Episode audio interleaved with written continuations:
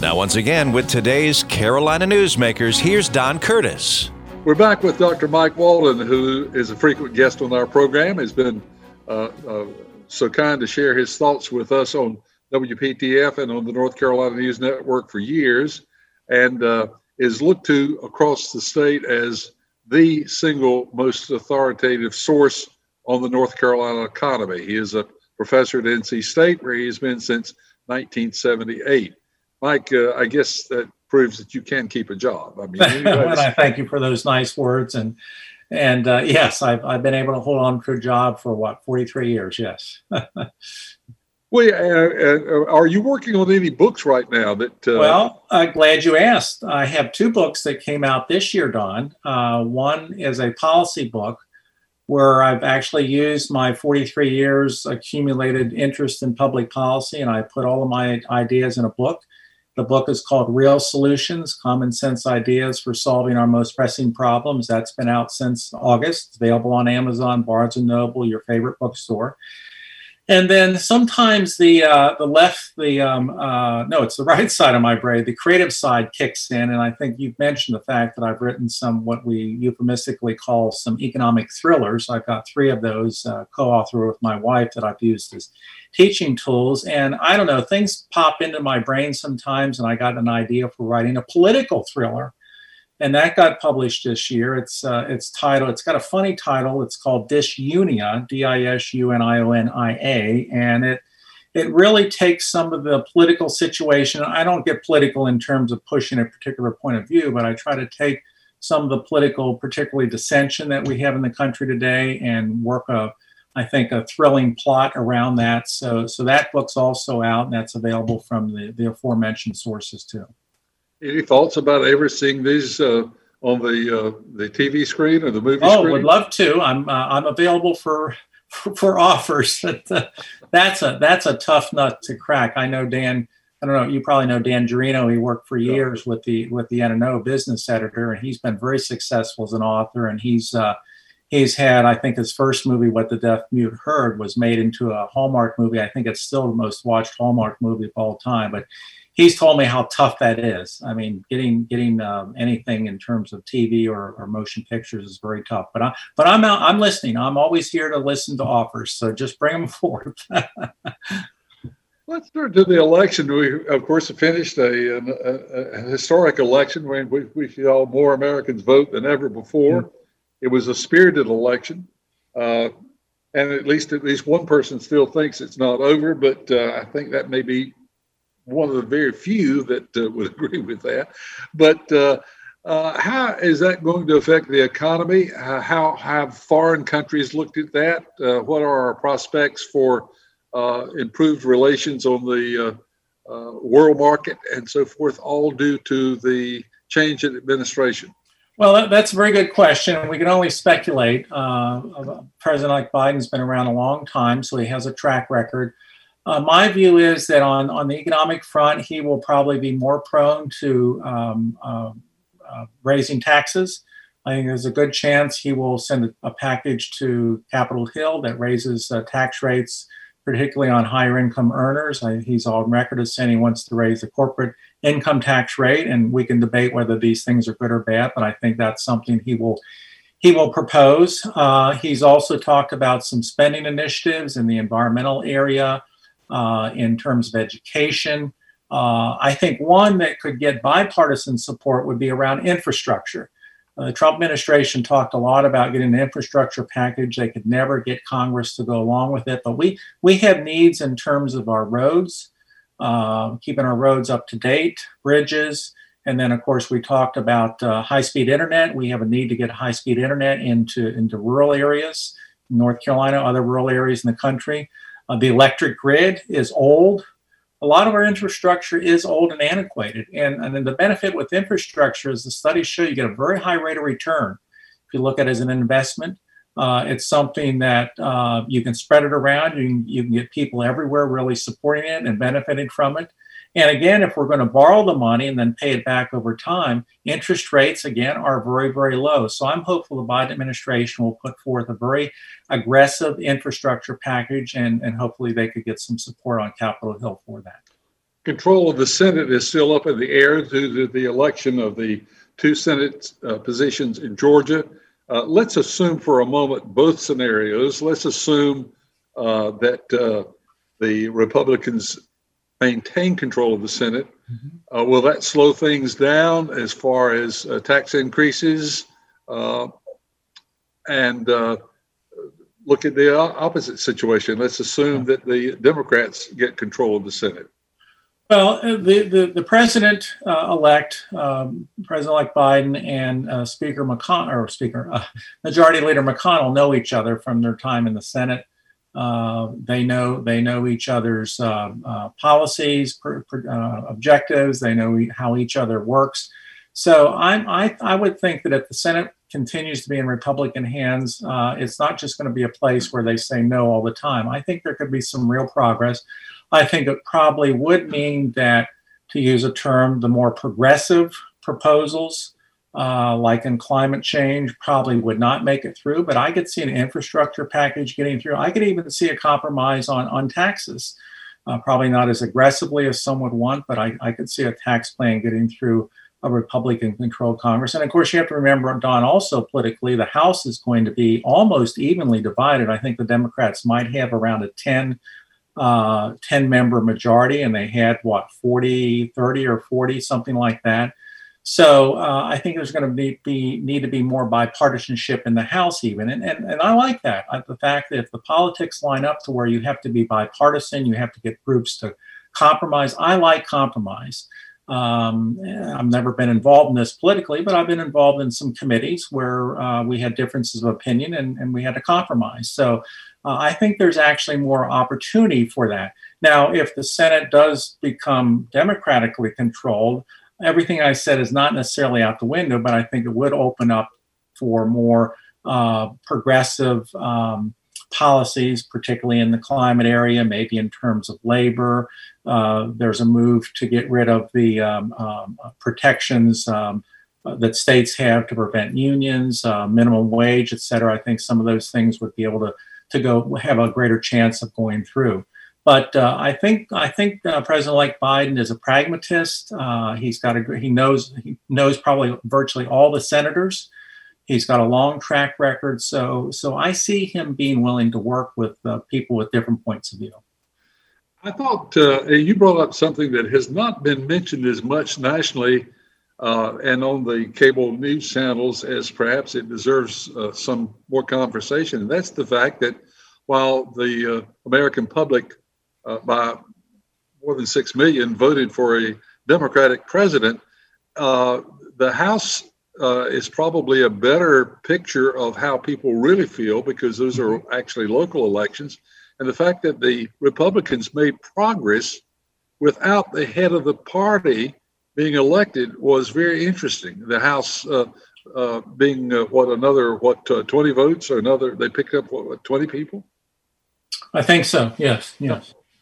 What's your take on that? How, well, well I, I, my take on it is that, um, and you're Don, you're in the media business, so you know this better than I do. But oftentimes, extreme positions get attention because they are extreme and they cause people to, to watch and, and listen. I don't think that's where the country is. I think we're still a, a, a, politically a central country, maybe even slightly right of center. So I think what you said about the House being virtually split equally in terms of numbers, I think that does very much reflect the country and even the Senate. If uh, whether the Republicans uh, pick up one or two or, or lose lose uh, lose both in, in the in the uh, in, in Georgia, it's the Senate's going to be very equally divided. So I, I think what we have here is a Congress that really represents the country quite well that we're pretty much equally divided. The, the fringes don't control things and, and I, i'm hopeful this will lead to a large degree of bipartisanship which i think is what's been missing for probably a, a couple decades. Looking at the uh, global situation again uh, obviously the past administration under president trump really uh, disrupted a lot of relationships with a lot of foreign countries, many of which were close allies. How long do you think it will take to rebuild those relationships where they've been damaged? And will people ever really trust America again like they have in the past? Um, I, think I think President like Biden will work to repair a lot of those relationships, but I don't know that he wants to necessarily over out over uh, overdo or, or or dismiss some of the initiatives that that President Trump pushed. For example, uh, getting NATO countries to spend a higher percent of their GDP on funding NATO, and, and in fact, not they traditionally not even met what they said they would do. I think that's something that's probably good, and President Trump worked to, to do that, and, and I would expect uh, President-elect Biden would continue that. Uh, the Middle East, the Trump administration has made a lot of uh, gains, I think, in the Middle East, and uh, I, I, would expect the Biden administration would probably try to to add to that.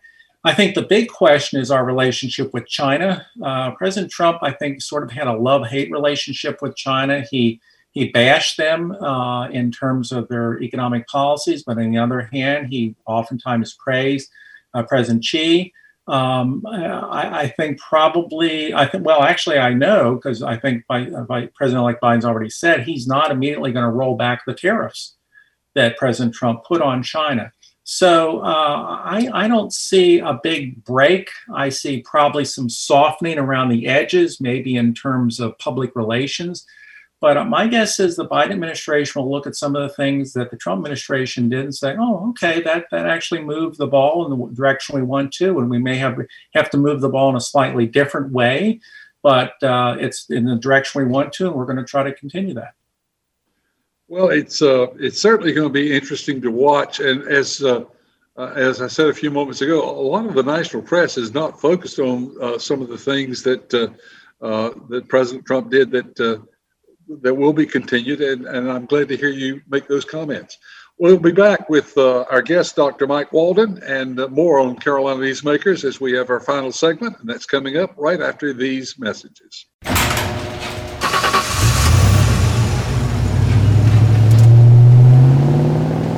I spend a lot of time in the garage, but even more time in the rain, sleet, and mud.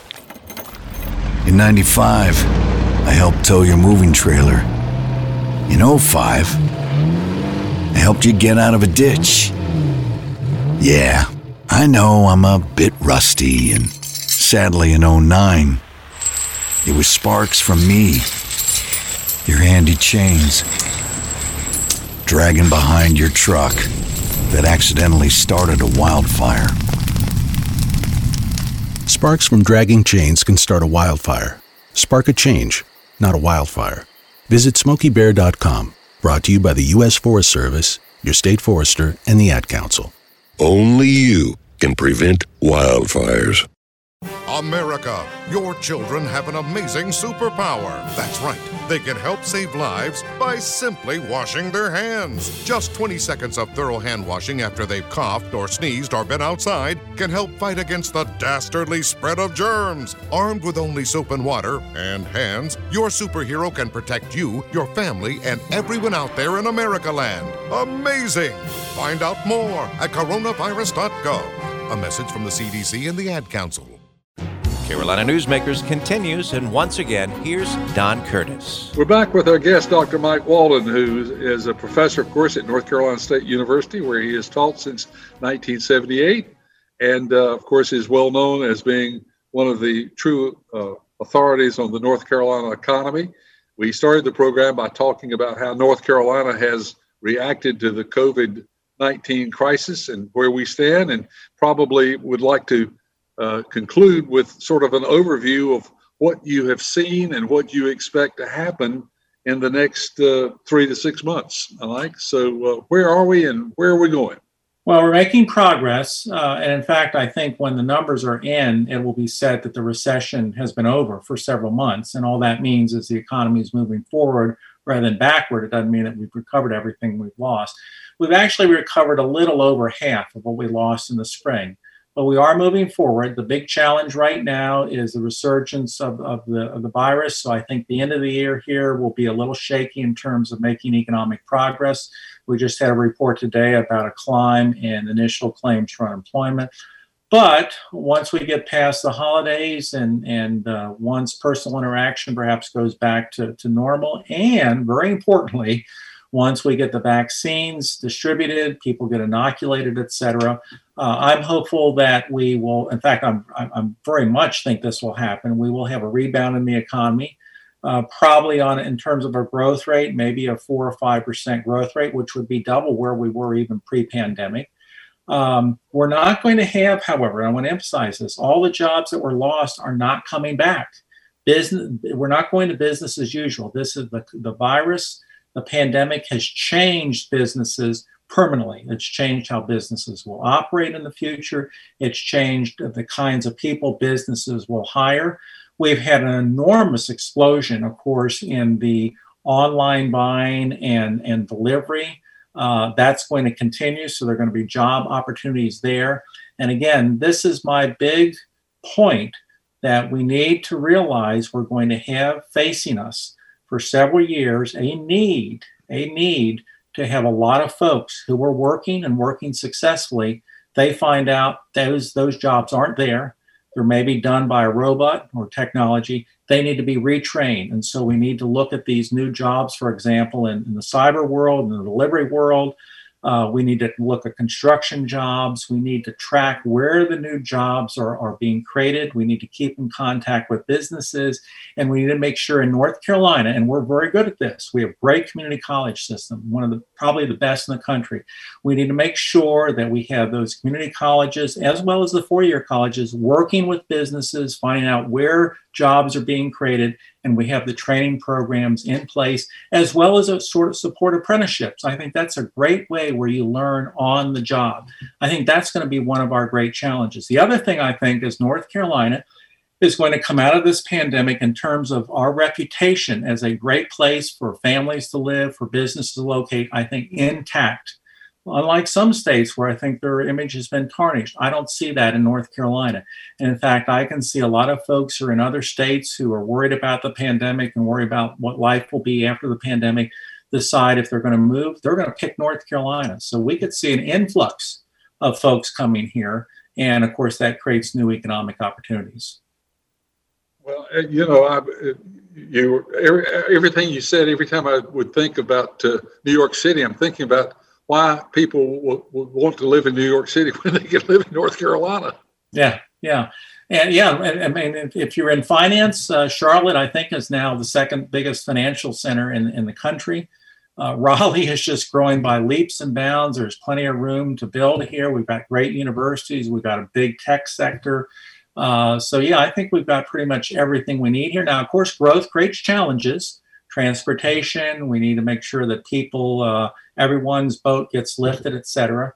But I'm I'm really optimistic, maybe even more so optimistic about the future of North Carolina post pandemic than than pre pandemic. Give a brief summary again of where you think interest rates and mortgage rates might go for the consumer. Yeah, I, th- I think initially in 2021, still very, very low interest rates, very, very low inflation. I think as we get into the second part of the year, uh, we might see some upward pressure on those. So if you've got borrowing to do, if you want to buy a house, buy a car, finance anything, do that in the first part of the year keep your eye on inflation. If that starts to go up, the stock market might get a little wobbly, and we might see the, the Federal Reserve come in and actually uh, raise interest rates to try to put inflation in its place. But we're not talking about double digit inflation. We're talking about maybe the difference between a 2% and maybe a 3% inflation rate. But but uh, and, the, and the solution here, of course, in investing is always keep a diversified portfolio. I'm not a person who tries to predict what market is going to do well. I'll leave that to other people. I've never been successful with it, and I can't find people who are consistently successful. So always keep some of your money in stocks, some in bonds, some in safe investments, uh, some in real estate, uh, some in precious metals, etc. And the more so when you're younger, when you get older, like like like I am, then you want to move more towards safety because you simply don't have as many years for things to turn around. So uh, there's no magic bullet there with the, with the investments, but I do see next year maybe divided in two. First half of the year, similar to what we are now. Second half of the year, as the economy gets better, we might see some of these issues rise, like higher interest rates and higher inflation rates. Is this a good year for North Carolina with its high and, and very good bond reputation and high credit rep- reputation? And, and with our huge infrastructure needs for those counties that are growing, they have a infrastructure need for increasing the facilities. And in other areas, we have one of replacing. Is this a good time for a big bond issue in North Carolina? It is, and I expect on that'll be at the state level. That's going to be debated. Uh, the governor's on record as saying he would like to borrow some money for some of these big projects. So we'll see how the the new General Assembly, which is um, uh, still controlled by the party that's not the governor's. We'll see how they will react. But just in terms of the cost of borrowing, yeah, this is a fabulous time. And North Carolina's fiscal situation is much better than other states. Yeah, we're probably taking a little bit of hit in terms of revenue growth, but we have a lot of revenue in the bank, if you will, the rainy day fund, et cetera. We've been very frugal in our spending habits in the last several years, and I think that's paid off right now. So I think North Carolina is in a very, very good situation if, if it wants to borrow. It's a good environment to borrow in terms of interest rates, and, and we have the fiscal situation, I think, that will keep our bond ratings very, very high. And that also might help uh, replace some of those jobs that are lost uh, if we spend more on infrastructure, that would create jobs. Oh, absolutely. Uh, road building, uh, internet building, uh, school building, uh, any kind of public buildings. Yes, that does create jobs in construction. Again, reminding us of the need to make sure we've got people trained in those construction jobs. Again, this is where our great community college system comes into play. So, once again, I think we need to make sure that the educational system is keeping track of what's happening in the business world and vice versa. Those two entities need to work together. When they do that, I think we can get the trained workforce that we need and we can make sure that everyone has a job that pays well. You've got about 30 seconds to respond to what uh, additional broadband would do for North Carolina if we're able to spend some money on that. Well, broadband today is like electricity was in the 1920s and 30s. It's really become a necessity for the modern business world. So I think it would open up all kinds of possibilities in rural and small town North Carolina. It would take cities like Goldsboro and Laurinburg and and Kinston, et cetera, and really put them on the map. I think we'd have a lot of businesses saying, you know, we really want a slower pace of life. That's where we want to be. Mike, thank you so much. Dr. Mike Walden, the William Neal Reynolds professor of uh, agriculture and resource economics at North Carolina State and our frequent guest on this program. If you'd like to hear a repeat of this broadcast or share it with a friend, you can go online to carolinanewsmakers.com and do just that. carolinanewsmakers.com. Program has been produced by Jason Kong, and he'll have another interesting guest for us next week on this same group of stations. So until next week, same time, same station. I hope that you have a great week. Carolina Newsmakers is a production of NCN and is heard each week on a network of North Carolina's leading radio stations. To hear a repeat of this broadcast, go to carolinanewsmakers.com. Carolina Newsmakers is produced by Jason Kong. Network engineer is Alan Sherrill. I'm Scott Fitzgerald, inviting you to join us again next week, same time, for Carolina Newsmakers.